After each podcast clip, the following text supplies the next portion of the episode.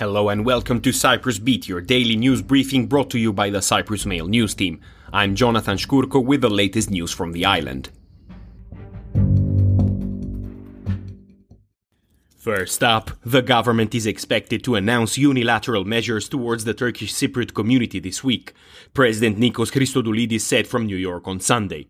He also mentioned that he has suggestions for confidence building measures in everyday life. The president traveled to the US to attend the 78th session of the United Nations General Assembly and will engage in a series of diplomatic meetings. Regarding his meeting with the UN Secretary General on September 22nd, Christodoulides said the focus will be on the appointment of a UN envoy. He also highlighted the importance of the meeting between UN Secretary General Antonio Guterres and Turkish President Recep Tayyip Erdogan in New York on Tuesday, saying we will determine the Secretary General next step regarding Cyprus. Other objectives for discussions are matter of energy and attracting quality investments, Christodoulides said. Moving on, Cyprus has been ranked 20th out of 30 countries in terms of nanny state policies, meaning the island has not yet reached the level of a paternalistic interference, but neither is among the freest in Europe, according to a novel index published annually by a UK based organization. The Nanny State Index, which is compiled by the NGO Institute of Economic Affairs, consists of three main categories alcohol, nicotine, and diet, specifically sugary drinks, and focuses on the level of government control over these vices.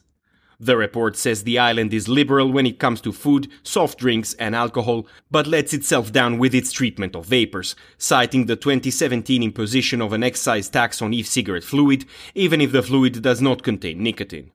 Cyprus also created a new category for heated tobacco products and taxed them at 150 euros per kilo, it added.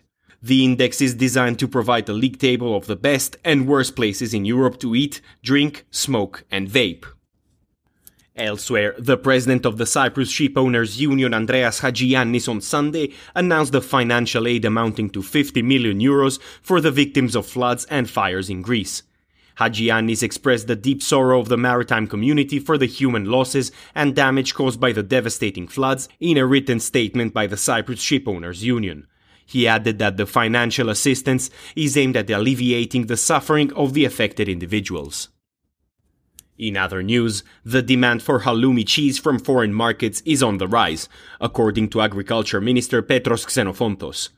Addressing on behalf of the president the fourth Halloumi and Trachana festival in Menik on Saturday, he said exports in the first four months of 2023 amounted to 111.8 billion euros, which corresponds to 20.49% of the value of the Cypriot exports.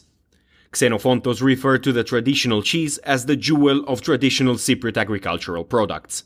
Halloumi is also the pioneer in opening up avenues to international markets for other Cypriot agricultural products, such as trachana soup, he said. We should never underestimate or diminish the importance of preserving and safeguarding the high quality of our product, which is directly linked to its high demand in the markets, he noted. And finally, a patient at the Paphos General Hospital was found dead in an indoor garden of the facility on Sunday morning. The 78 year old British man was treated in the third floor of the public hospital since Wednesday, media reported. A security guard found the patient dead in a courtyard located inside the hospital around 5 a.m. on Sunday. Paphos Police Chief Nikos Tsapis and his staff were at the scene early on Sunday for examinations. Among the possible scenarios, it is being investigated whether the man fell from a height.